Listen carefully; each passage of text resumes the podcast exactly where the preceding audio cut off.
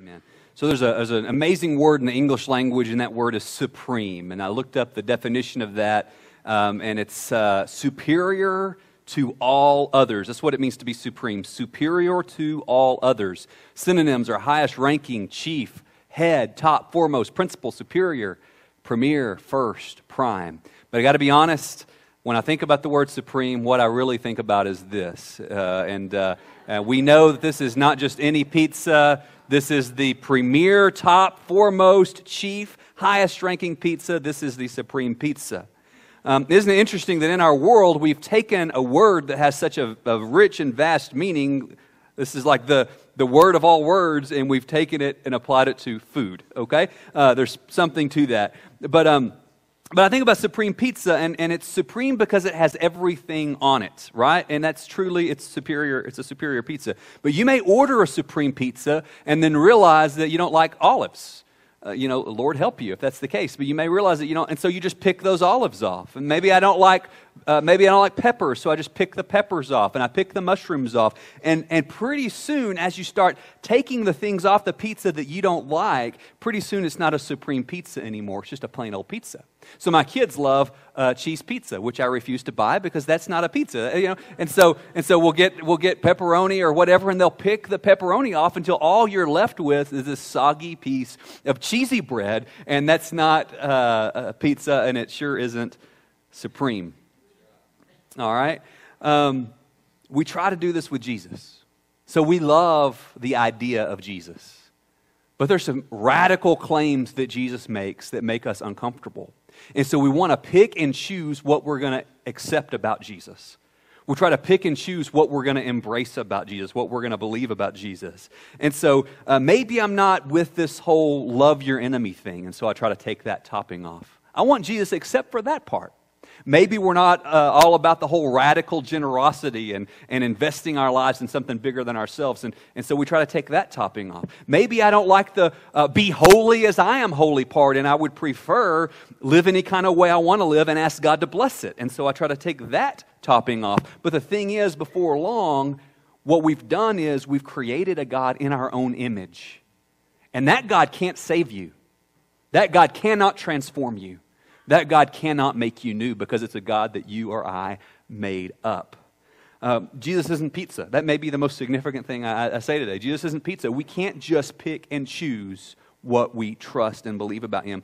Once you start doing that, we've gone down a whole nother road. So, Paul wrote this letter to the Colossians. We're going to be in Colossians today. In your New Testament, if you find Galatians, then Ephesians, then Philippians, and then Colossians. This is one of Paul's prison letters. He wrote this ancient city, Colossae, located in modern day Turkey, while he was in prison. Why is he in prison? He's in prison because he believes and he proclaims that Jesus is supreme. Jesus is first. Jesus is best. Jesus is superior to all others. His is the name above every name. This message was a threat to the Roman world. It was scandal to the Jews, it was foolishness to the Gentiles. And this gospel proclaimed by Paul, proclaimed all the way down, all the way to us today in Nolan County, America, is that God Himself has come to us in the flesh, in the person of Jesus Christ, and done for us what we could never do for ourselves. He went to the cross and took our penalty upon Himself, died a sinner's death, overcame death by being resurrected, by rising from the grave bringing about reconciliation. He's reconciled wandering and rebellious people to himself. And, and in response to that amazing grace, um, we're called to faith and surrender. Colossians chapter 1. Paul writes the Colossians to urge them into this truth, to hold on to this truth that Jesus is supreme. Jesus is best. Jesus is first. Live that way. That's what he's trying to communicate to the Colossians and us. Don't just believe that he is, live as though he is. Paul writes the Colossians from prison. And he's in prison for testifying that Jesus is supreme. And the, the, the message that he writes from prison testifies that Jesus is supreme no matter what, no matter where, no matter when, even if you're in prison for, for proclaiming Jesus. Uh, so, so Paul is, is in prison for proclaiming that, that Jesus is supreme. Nobody, gets, nobody suffers for saying Jesus is a great guy. Nobody's going to laugh at you if you say Jesus is a great guy. But you say Jesus is alone supreme. Jesus is first. Uh, you may suffer for that. Nobody is saved by saying Jesus is a great guy.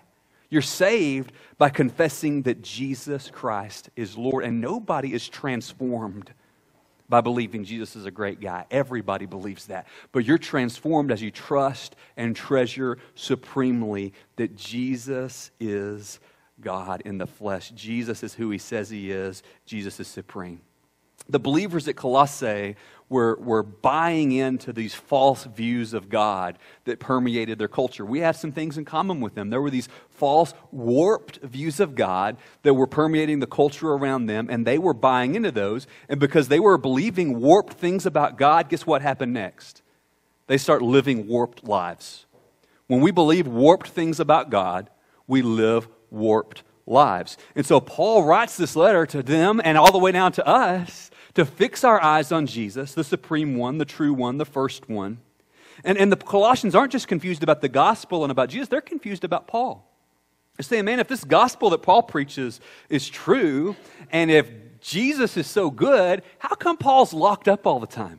Dude, how come you're suffering all the time if this is such a great message? And, and so Paul is writing, and he's saying, uh, that, that Jesus, because Jesus is supreme, that doesn't mean that I'm not going to suffer, but because Jesus is supreme, that makes all suffering worth it. Because Jesus is worth it. Uh, it was worth going to prison for, for Paul. Jesus is first, he's worth it. And so, because Jesus is first, your life only makes sense when you put Jesus first. Because Jesus is first, my life only makes sense when I put Jesus first. And so, and so what, what happens with us is we're trying to uh, maybe have relationships or status or wealth or whatever it is, and we're putting it in that first slot ourselves, and we're wondering, why is my life so messed up? I mean, I go to church when I don't have other things to do, and I pray when, I, when I'm desperate. I mean, why isn't my life better? And, and, and the question is, is Jesus first in my life, or do I just say that? Okay? Because Jesus is first, your life is only going to make sense when we put Jesus first. So today, again, the first Sunday in Advent, the season where we, we're preparing our hearts for Christmas. We're remembering that Christ came 2,000 years ago, was incarnated among us 2,000 years ago. We're reminded and looking forward to his return, and we're looking around uh, to, to, to sense his presence in a fresh way in our midst. And as we walk through Advent the next few weeks, we're going to talk about recognizing Jesus. And I appreciate Logan, uh, Great House, for that uh, recognizing Jesus idea. Uh, the first thing, the primary thing to recognize about Jesus is that Jesus is supreme. He is unrivaled, He is unparalleled, He is first. And the Colossians had to be reminded of that. They have to be reminded of the same thing Matt has to be reminded of, and the same thing you have to be reminded of if our lives are going to make sense, if we're going to be rescued from our destructive patterns that are destroying us, if we're going to grow in faith, hope, and love. What we need to know uh, more than anything else is that Jesus is central. Jesus is supreme. Jesus is first. So we're going to read Colossians 1, beginning in verse 15. And this is an ancient, most, most scholars believe this was an ancient poem or an ancient hymn, an ancient praise song that Paul is quoting and inserting into this letter. This is what the kids were singing in youth group 2,000 years ago. And Paul is, is pointing to that that hymn, that poem, that song, that praise song. And he's saying, I want to remind you who Jesus really is. Verse 15, he is the image of the invisible God, the firstborn of all creation. For by him all things were created in heaven and on earth visible and invisible, whether thrones or dominions or rulers or authorities, all things were created through him and for him. Notice all the times Paul is going to use the word all and every and everything, and what he's communicating to us is that Jesus is supreme every in every second, in every place, in every molecule of this universe. Verse 17, He is before all things, and in Him all things hold together, and He is the head of the body of the church. He is the beginning, the firstborn from the dead, that in everything He might be preeminent. For in Him all the fullness of God was pleased to dwell, and through Him to reconcile to Himself all things, whether on earth or heaven, making peace by the blood of His cross. Verse 15 says, that Jesus is the image of the invisible God, the first thing I'd like for you to see from that passage is that when you look at Jesus, you see God. If you want to know what God is like, if you want to know who God is, you look at Jesus. He is the image of the invisible God. Um, and so uh, Jesus said it this way He says, If you've seen me, you've seen the Father. So when we're barreling down the highway and, and our minivan is packed, you know, our youngest kids sit, sit, up in that, in that front row of the minivan, and they think that just because we're facing forward, we can't see them. But I know an age old trick that every parent and grandparent and great grandparent knows, and that is the power of that rear view mirror, right? That I can, that I can tilt that, you know, when, when you tilt Kids, when you see your, your folks tilt the rearview mirror down, it's time to get serious, okay? And so when, when dad tilts that rearview mirror down, they're right there like, you know, and they don't think I can see them. They think they are invisible. But I look and I can see their reflection in that mirror and I see exactly what's going on. And, and, and there's a lot of people in this world with this vague idea that there's a God out there somewhere. And and we're finding here that Jesus is his reflection. Jesus is the image of him. You want to know who God is, you look at Jesus. When we look at Jesus, we see the Father. John 1 and here in Colossians 1, it's clear that Jesus has always been God. He will always be God. He has always been co eternal, co equal with his Father from all eternity. As we look at Jesus, all of our images and ideas about who God is get turned upside down. This is why Jesus got crucified, by the way, was because nobody would have invented a God like him. Nobody would have invented a God like him. The longer you stare at Jesus, you come to see that God is a God of unconditional, self sacrificing, generous love. And that word image is important. He's the image of the invisible God. It takes us back to Genesis 1, verses 26 and 27, where God creates humans and he calls us the image bearers of God. We're created in his image. See, we were intended to show the world, to show the universe who God is. And we failed miserably at that because we tried to make the story all about us rather than all about him. We, our worship turned inward. It became idolatrous. We got warped. We, we became a mess. And, and, and Jesus, though, is the true image. He is the perfect image of God. He is God in the flesh. He's the pattern. He's the fullest and the most perfect picture of God we could ever see. When you look at Jesus, you see God. That's what image here means. But it's also taken us back to Genesis 1. When you look at Jesus, you see who you were created to be. When you look at Jesus and his intimacy with the Father, his unconditional love for others, his, his obedience unto death, even the death of a cross, that is the kind of faith, that's the kind of relationship, that's the kind of person you were created to be. When we look at Jesus, the image of the invisible God, we see God, but we also see who you were called to be. And this is the, the lie of sin. Sin says that sin, sin says that it has the, uh, the, the, the, the answer for who we are. Sin promises to make us who we were meant to be. How many times do we stay in a, a wicked relationship or a, a, a habit, an addiction, and we just say, well, this is just who I am? Sin has this lie that says, um, uh, you're just doing this because this is who you are.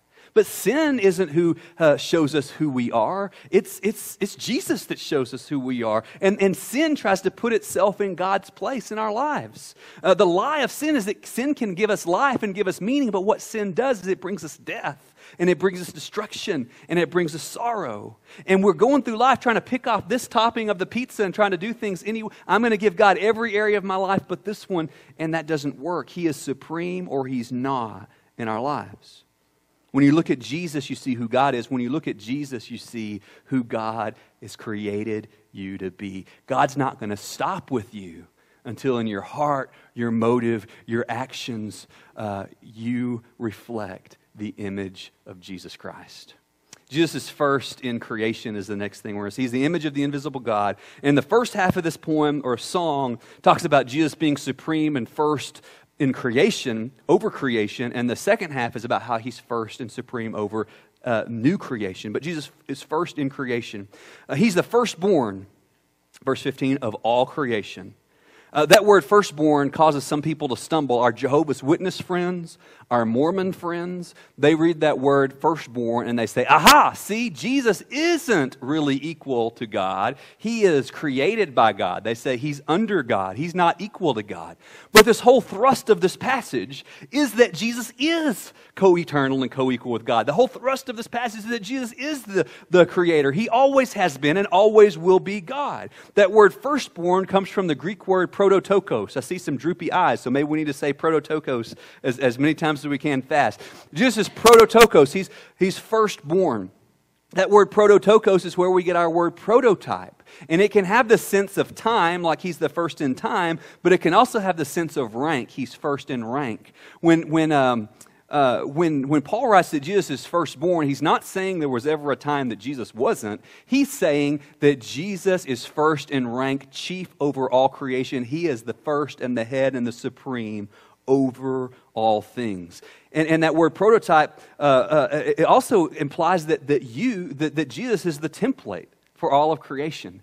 He's what all creation, and eventually each of us, if you know him, we're going to become conformed to that image. He goes on to say that all things were created in him and through him and for him. In other words, he's God. He's always been God. He'll always be God. And he's not just the architect of the creation, he's actually the template, he's the building plans of creation. We, we spend a lot of time wrestling with what's God's plan for me, especially when it comes to what kind of job am I going to do, uh, who am I going to marry, what college am I going to go to. What's God's plan? God's plan for you is that you're going to become conformed to the image of Jesus Christ. That you're going to, like Cody said earlier, that you're going to love Him and love people. That's the plan. And He's not going to stop. He's moved heaven and earth to make this possible that you would become conformed, transformed into the image of Jesus in heart, character, action, power, love. That's why nothing less than Jesus is ever going to satisfy you. Nothing less than Jesus is ever going to satisfy you because you were made for Jesus. You were made by Jesus. And nothing less than Jesus is ever going to satisfy you. And life only makes sense when we put Jesus first. He's before all things, Paul writes. And in him all things hold together. That's verse 17. He is before all things, he's first, and in him all things hold together. Paul is saying that Jesus is holding this universe together right now. Otherwise, we would just explode. And that includes your life. Jesus holds you together. Not only is he creator, but he's also the sustainer who's holding you together. And when Jesus isn't supreme in your life, if Jesus is not supreme in your life, then the only thing holding you together is you. How's that working? If Jesus is not supreme in your life, I'm not talking about on the list of top most important things to you. I mean, unless Jesus is supreme in your life, the only thing holding you together is you. And I'll let you answer how that's working. He's the first in creation, He's the first in new creation. Uh, Paul says in verse 18, uh, he is the head of the body of the church. We're going to come back to that.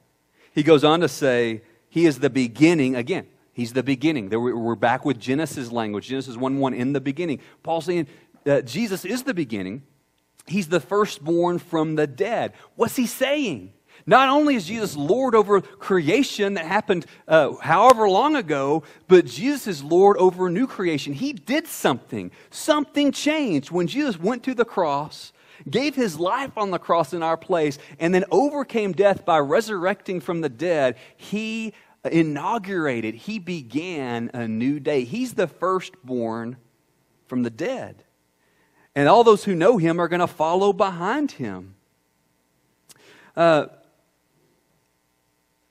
and he goes on to say, all the fullness of God dwells in him. So he's the firstborn from the dead. He's the one that has gone through the cross, passed through into the new world, brought about new creation. He's called us out of the old and into the new. You know, and if Jesus isn't supreme in our life, then this life is all there is. If Jesus isn't supreme in your life, then this is as good as it gets.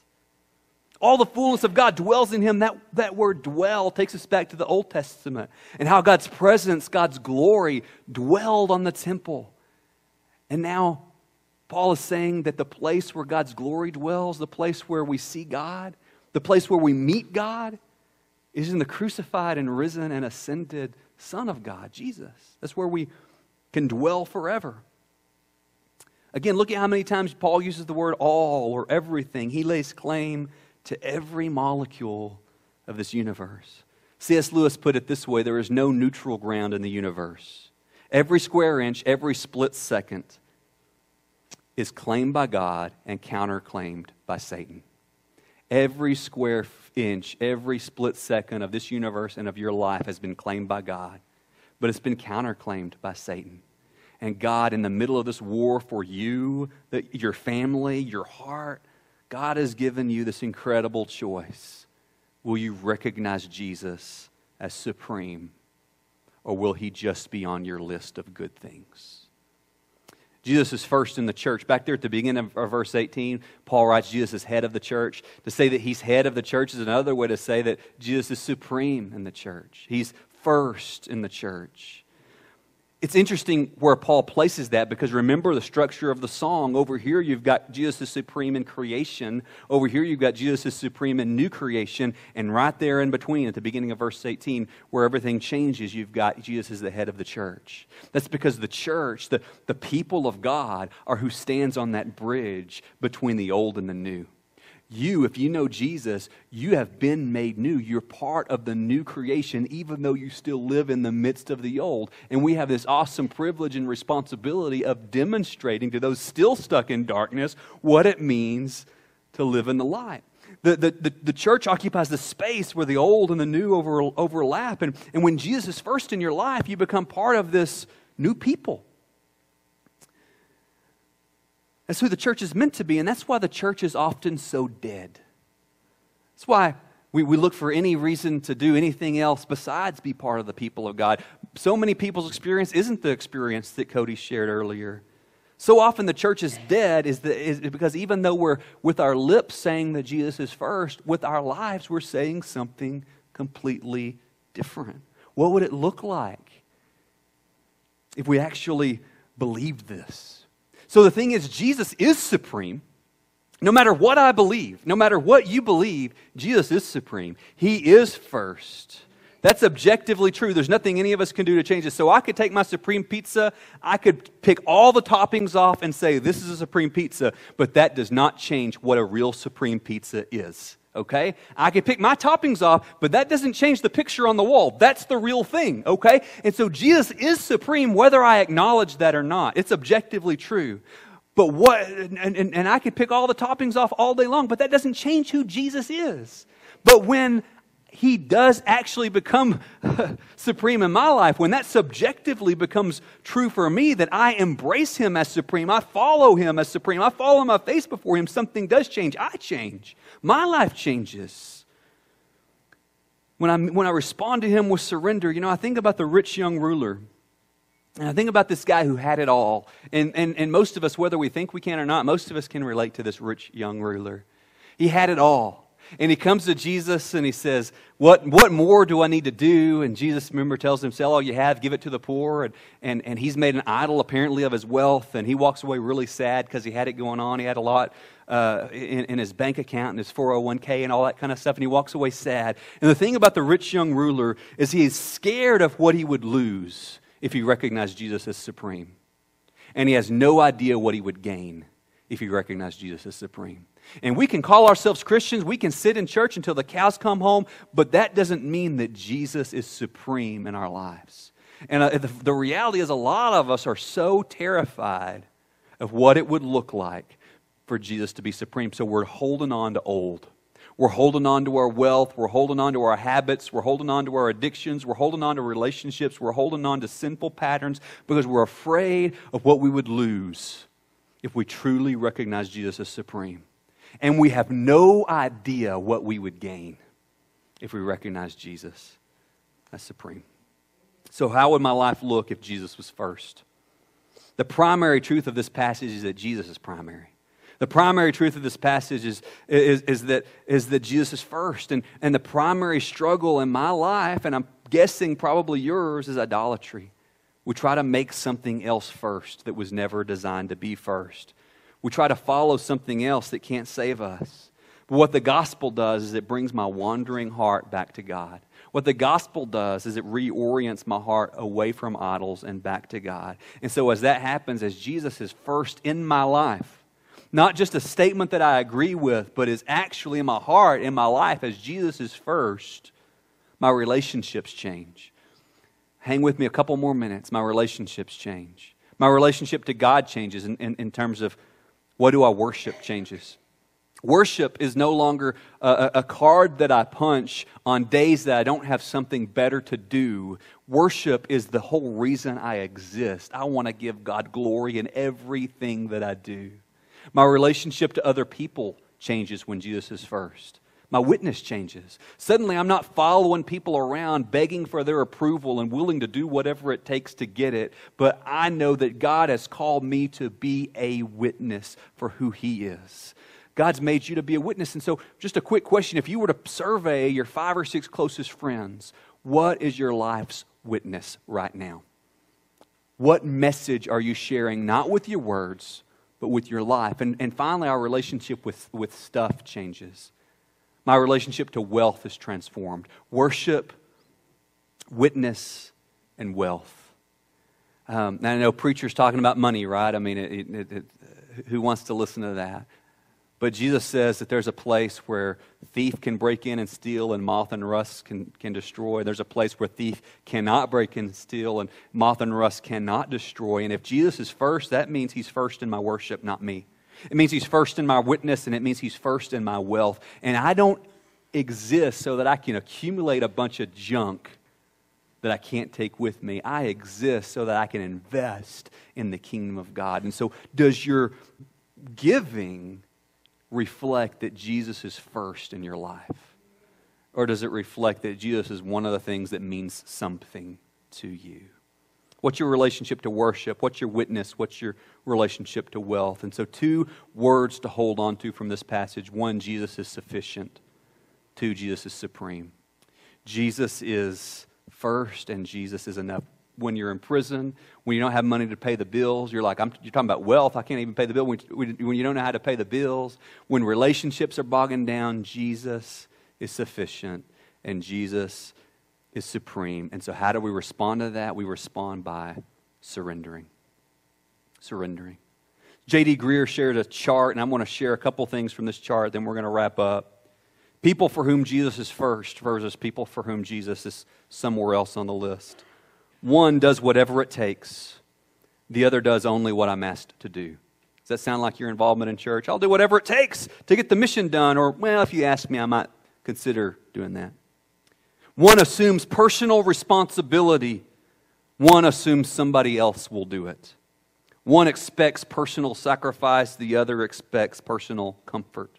One sees problems and seeks solutions, the other sees problems and complains sees possibilities and dreams about what could be, sees barriers and reasons to quit, steps out with bold, reckless trust in God, sits satisfied in the stability of the institution, fears holding anything back from God, fears commitment. If you're going to be afraid of something today, I hope you'll be afraid of spending another day holding back from God what's God's already. Because Jesus is first, your life only makes sense when you put Jesus first. As the band comes up, let's ask you to ask this simple question Is Jesus first in me?